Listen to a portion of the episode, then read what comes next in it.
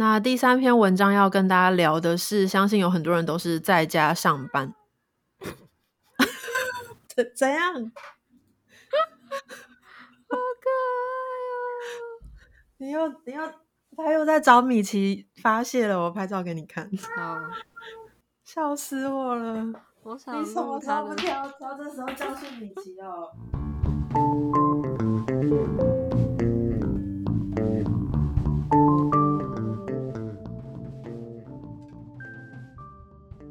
Hello，大家好，欢迎收听这个礼拜的来电名音，我是阿珍。我是新慧，现在时间是六月九号的下午两点四十九分。没错，今天首先要先跟大家宣布一个消息，是我们这个礼拜五会有一集新的名人放送会上线，大家可以期待一下。我们居然连续两个礼拜更新名人放送，啊，奇迹，奇迹。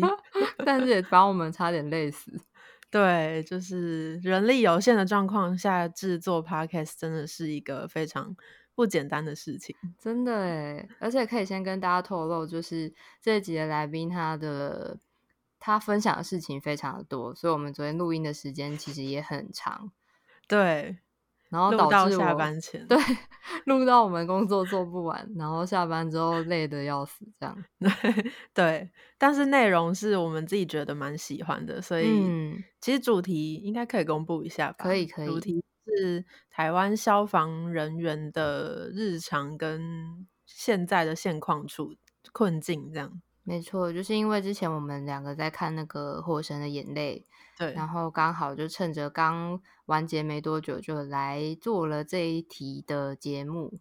对，大家敬请期待，对，本周五上线。可以定一下闹钟。对，但是我们不能保证是几点，对对 反正就是礼拜五下班前。对，好，好，那我们今天的文章一样要带大家稍微回顾，也不是回顾，就是了解一下目前疫情的状况，还有其他相关面向的文章。对，第一篇文章是翁明佑写的，《台湾八月能解封吗？关键四百万剂疫苗将决定命运》。对这个标题其实下的非常的，这叫怎么讲？有自信。是，八月能解封吗？为什么这样说呢？马上来看一下，就是其实，在指挥中心前几天宣布，我们的三级警戒会延长到六月二十八号。那大家应该就是会很关心说，啊，那还会继续延下去吗？还是说台湾到底什么时候可以解封呢？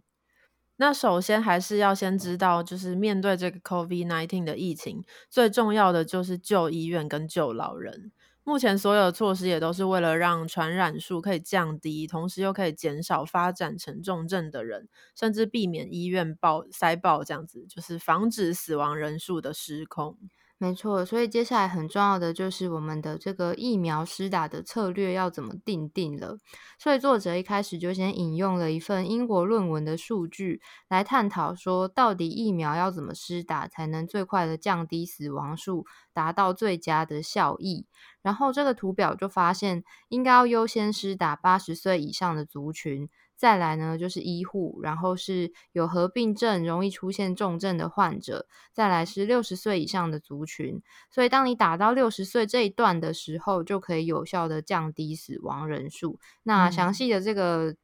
详细的这个图表，就是可以到文章里面去看。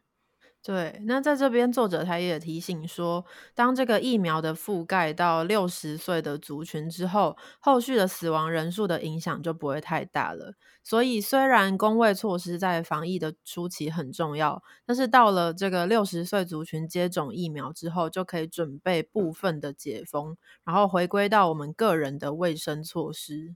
对，那另外呢，作者也补充一个概念，就是因为目前台湾现有的疫苗还不够覆盖所有的高风险对象，所以还是尽快呢要让更多的人能够施打到第一剂，先有抗体来预防大量的重症。所以如果现在我们还想说要把一些疫苗留给打过第一剂的人来打第二剂，其实反而是一个错误的策略。对，那唯一需要完整接种第二剂的是我们第一线的医护人员，因为他们其实是处在最高病毒量的区域，而且他嗯们接触的也都是比较脆弱的人群。那目前台湾其实已经重新调整疫苗的施打顺序了，考量特殊的国情和任务的需求，目前是没有将七十五岁以上的长者排排在第一顺位的。但作者认为这样子的安排是一个合宜的策略。对，因为这个最新施打顺序的。前十组就包括第一类就是医事人员嘛，然后再来像是中央及地方防疫人员、高接触风险第一线工作人员、特殊情形必要出国者，还有社服机构住民和工作人员，再来是七十五岁以上长者、维持社会运作必要人员、维持国家安全运作的必要人员，然后是六十五到七十四岁的长者，最后是十九到六十四岁易重症跟罕病患者。那如果我们将这个全体照顺序施打疫苗到六十五岁和易重症者，依这个估计的人数来计算一下呢，其实总共是需要大概八百七十六点三万剂的第一剂疫苗，就是这这个算下来是第一剂的疫苗的数量，然后再加上还要算进去第一线医护和第一线防疫接触人员，他们基本上是更需要完整施打两剂的。因此，也就是说，我们的疫苗总多到货量是需要九百五十万剂的。那等这些人都完成施打，再过两个礼拜产生免疫力之后呢，就可以达到前面说到论文里面提到的最佳降低死亡曲线。那到时候应该就可以立即的部分解封，那多数的行业也可以从现在就是停业的状态启动到降载营业状态，让产业逐渐恢复运作。对，听起来其实还蛮理想的。可是，明娜桑听到这边应该就会很困惑，说啊，疫苗什么时候来？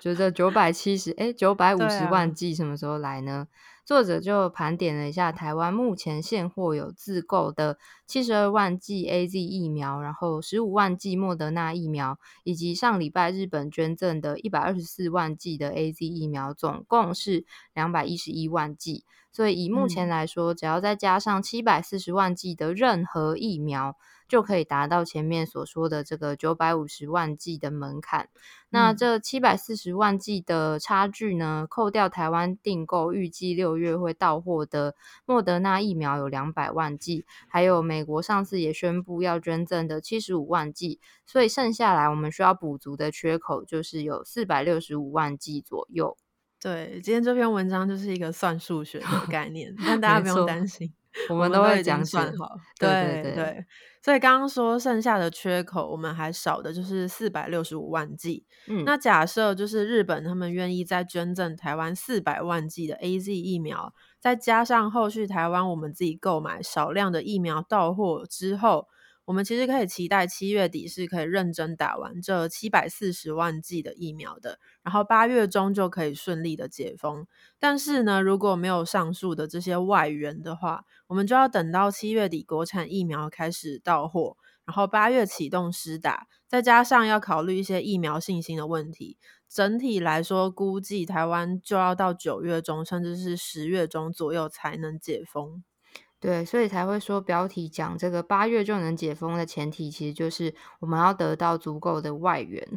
那他接下来就分析说，其实数据上来看，日本自己他们订购的辉瑞疫苗有一亿九千四百万剂，莫德纳疫苗一亿剂，以及 A Z 疫苗一亿两千万剂。那注意，这边都是订购的数量。以 A Z 疫苗来说，他们目前的现货是有三千万剂的。因为这么大量，其实都是预计要在七月二十三日东京奥运之前，能够让民众大量的来施打。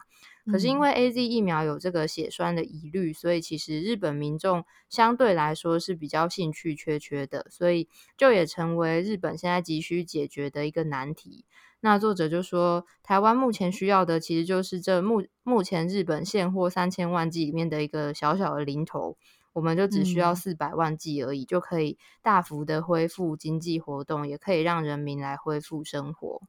嗯，大家其实很感谢，就是六月四号日本一百二十四万剂疫苗的帮助。作者就说，依照台日的情谊，相信日本应该很愿意在给予我们后续 A Z 疫苗的现货支援。然后台湾顺利接受使用这批疫苗，也提醒我们说，A Z 疫苗它一剂的售价大概是八十到一百元台币。那我们要立刻跟日本购买四百万剂现货，应该是不太困难的。对，就是也没有说一定要对方捐，其实好像用购买的，是不是也是一个可行的管道呢？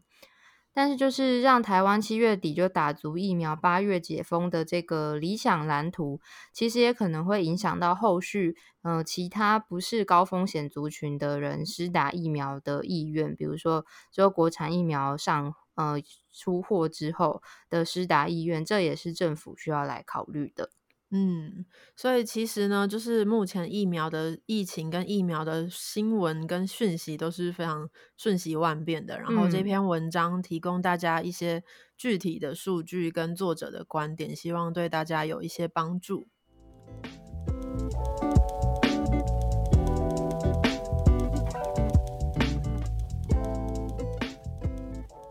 好，那今天的第二篇文章呢，我们要来谈一下防疫跟阴谋论之间的关系，是我们的作者黄俊如老师写的《防疫号角下的阴谋论之乱》，当校正回归召唤了政治回归。对这篇文章就是在说，就是疫情指挥中心在五月二十三日提出了“校正回归”这个词汇之后呢，大家应该也都有看到，就点燃了大乱斗的火苗，开始出现各种阴谋论的说法，甚至是有一整套完整的剧本。对，这个阴谋论指的就是人们将一些事情解释成说，有一群邪恶而且强而有力的集团在背后密谋不法的结果。那在现在这种。当代数位传播工具的加持之下呢，阴谋论又被赋予了一些新的形态、新的活力，就成为许多国家在防疫期间十分头痛的一件事情。对，例如说，在美国就有长期反对疫苗的反疫苗运动组织，或者是行之有年的大药厂阴谋论等等的，其实也是都在这段时间深深影响美国的防疫工作。这样，那台湾的阴谋论的主要方向就是会有人质疑说。为何疫苗采购进度很很缓慢啊？或者是为什么要拒绝特定国家的疫苗援助呢？或者是说为什么要刁难民间采购？甚至有人会质疑说，是不是因为政党利益，所以分配不公等等。主要台湾的阴谋论的呃可能的说法是以上这些。嗯，就算其实当中的某些。听起来阴谋论的意图非常的明显，但是这边也有一个疑问，就是说，所以政府的讯息和做法都不能被质疑吗？难道我们只要跟中央的意见不同调，你就可以说我提出来的是一种阴谋论吗？对，这应该也是部分人心里面会就是浮现出的一个小小的质疑。嗯，那面对这样子的问题呢，作者他认为说，其实我们应该要重新来思考跟定义一下，到底什么叫做阴谋论。那其实阴谋论之所以会那么难解、那么复杂，就是因为它的起手式是对的，也就是第一步是多疑。多疑就是批判性思考跟科学怀疑精神的一个很重要的一开始的关键。也就是说，作者认为阴谋论的第一步多疑这件事情是没有错的，但是错的就是错在它后面其他的步骤跟条件。对，因为在呃一位科学怀疑论哲学家叫做 Paul Kurtz，他就曾经定义所谓的科学怀疑精神呢，应该是要愿意去质疑任何说法的真实性，也就是我们刚刚说第一步的多疑，并且要要求明确的定义，还有一致的逻辑以及充足的证据。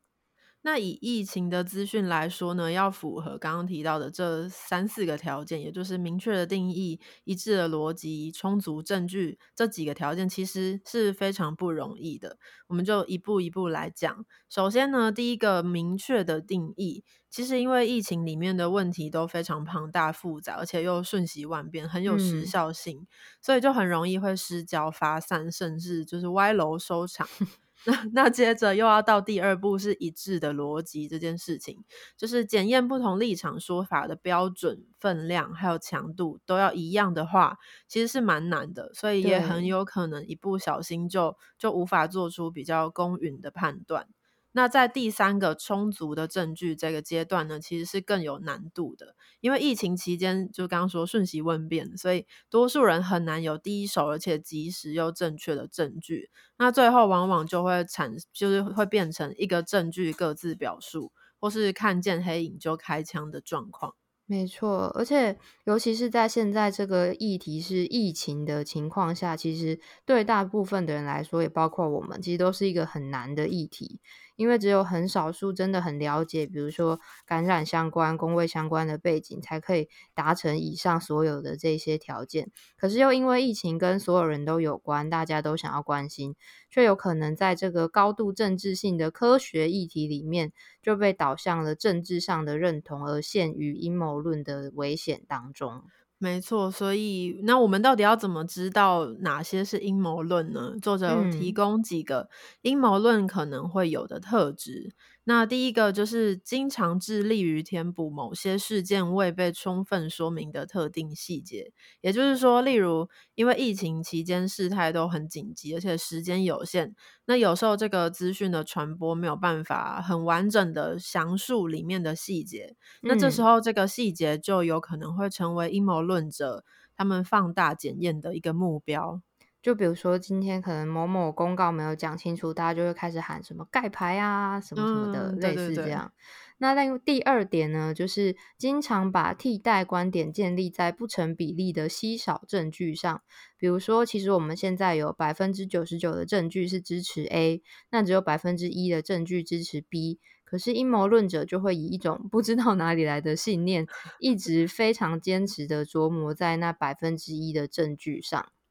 那第三个特点就是，经常在形成特定观点之后，就情感泛滥而理智退散。例如说，你选择了支持 B 之后，你就会突然只看见 B 的好，然后看到 A 的都是他的缺点、他的坏，甚至呢，更更进一步，还可能会开始用一些情绪的语汇或方式去攻击 A A 的论点，然后甚至其他同温层的人也可能会跟着一起鼓噪应援 B 论点，这样子。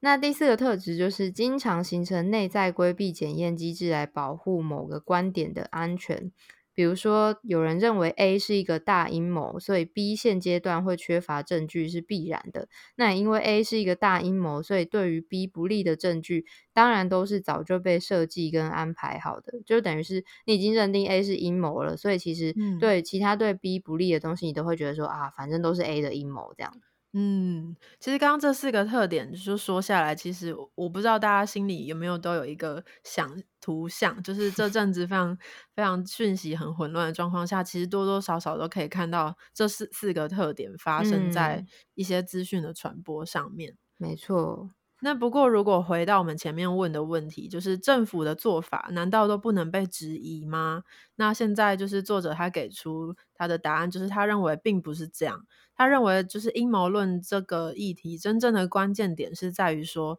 这些对于疫情讯息的挑战跟怀疑，必须要有科学怀疑论的层次，才能够对正在发生的立即性的危险提供具体有实际的帮助。对，因为相信其实大部分的人这时候投入相关议题，或者是对时事提出一些批判或建议，更多应该都是希望能让这个疫情可以平安的度过，或者是让大家有更多的资讯。然后，所以如果大家希望可以多一点冷静跟平静的话，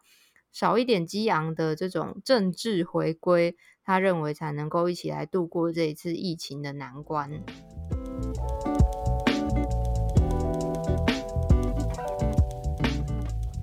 那今天第三篇文章要跟大家聊一聊在家上班这件事情，相信有很多人也都是目前在家远距上班的状态。所以今天第三篇文章要介绍的是寇德曼写的《在家上班兼顾防疫与工作：问号浅析电传劳动的美丽与哀愁》。就是除了各级学校停课，还有采取远距教学学之外呢，目前也有越来越多的企业加入这个远距工作、轮班工作的行列了。也就是说，让员工在家上班，用网络或其他电子通信设备上传工作成果，避免大家在通勤移动铺路在感染风险的风险里面。对，没错，像我们也是不例外，已经持续了三四周了吧。对，嗯，其实这种工作模式被称为电船劳动，是在欧美日这几个国家都已经有一定时间的实行了。那根据统计呢，美国电船劳动的劳工比例有有大概占了百分之二十，那欧盟的整体比例是百分之八，日本则是有百分之十六。那台湾的劳动部虽然是在二零一五年的时候颁布了一个法条，叫做《劳工在事业场所外工作时间指导原则》，那接下来我们就会简称它指导原则。这个指导原则，它定义了电传劳动的范围，但是法规里面其实只针对工时认定上面去处理，它并没有处理雇主如何善尽对电传劳劳工的治安义务，或者是针对私人工作场所的劳检问题，都是这个法条里面没有特别提到的。对，可是就是因为目前疫情的关系，大部分的人都变成了所谓的电传劳工。那作者就指出，这种工作模式其实基本上会模糊职场跟私人生活。那会不会让台湾原本就很严重的责任制更加剧呢？比如说，老板就可以随时传赖叫员工做事情，或进一步而言，这种看似很方便的工作模式，会不会其实导致过劳呢？所以接下来他就会透过分析这个电传劳动的优缺点，来探讨台湾现在的法规对于我们这些。电船劳工的保障有什么不足的地方？那首先，我们先来了解一下台湾劳动部的指导原则对电船劳动的定义是什么。那其实它的定义范围是相当大的，就是主要是只要劳工在原本工作定地点以外，只要是用通讯科技执行他的职务的话，都算是在这个法规规定的电船劳动的范围之内的。这范围真的很大哎。对啊，所以我如果今天离开公司，然后用手机传讯息给客户，对，这样就算了吗？对，或者是出差一个小时去可能别间公司一起讨论东西什么的，也都算是在范围之内耶。对，但如果相较来说，我们来看日本，在二零零一年，他公布了一个。一 Japan 战略，他就有提到说，他的电传劳工的定义是每周八小时以上活用资讯通讯手段，不受时间或场所制约的工作方式。也就是说，如果劳工只是偶尔出差，就不属于电传劳动。那美国也同样是把出差执行职务的行为排除在电传劳动之外。那为什么台湾会和美国还有日本不一样呢？作者说，或许是因为指导原则这个法规里面并没有要处理电船劳动整体的劳工权益的议题，它主要其实只是要处理劳工在事业场所外执行职务的工作时间认定而已。也就是说，就是他并没有要去明确的把电传劳动视为另外一种形式的劳劳工议题，他只是去处理事业场所外的的一些小部分的东西而已。所以反过来说呢，如果台湾有要针对电传劳工的这个特殊性，去另外定定相关的治安或劳检规范的话，就有必须要仿效美国跟日本的做法。嗯，但在那之前呢，我们也先来讨论一下，就是现在这种电传劳动、远距工作的优点，其实就有包含像是工时弹性化，能够整合工作与生活需求，方便劳工照顾小孩或年长者。另外，也像是可以减少通勤时间，解决租屋不足问题，或是增加乡村地方的工作机会，减少通勤，也可以减少排碳，对环保其实也算是蛮有帮助的。对，这样说下来，其实其实优点算是蛮多的。对啊，然后之前几集也跟新会有聊到，说我们两个觉得在家上班有时候其实效率更高，所以这应该也算是电传劳动的优点，也是部分人会使用电传劳动的原因。但是这些优点呢，其实也是反过来，另外一面就是会让劳工心理上会有一些负担，因为电传劳动会模糊工作跟私人生活的界限。就有统计显示说，不少劳工的工时反而是增加的。为什么呢？但我觉得台湾人应该蛮好想象为什么的。对。一个可能的原因就是，员工在家的时候会比较容易松懈，所以需要花更多时间去完成工作。或者另外一个可能就是，雇主觉得啊，既然你在家也能上班，索性就要求你二十四小时待命，就是有点随口随到的那种状况。对，目前应该蛮常见的这样子的状况。是，而且还有另外一个是指导原则，它里面其实有规定说，如果员就是电船劳工员工要加班的话，其实是必须要事先约定或申请的。那如果你是事后才发现你工作做不完要临时加班的话，其实是没有办法的。那这样子的规定可能就会导致最后都会变成责任制，就是你工作没做完是你自己要去负担你的工作，然后你就要无偿加班把工作完成，这样子的一个状况是。然后接下来还有另外一个隐忧，就是因为电船劳工的工作场所大部分现在都是在家里嘛，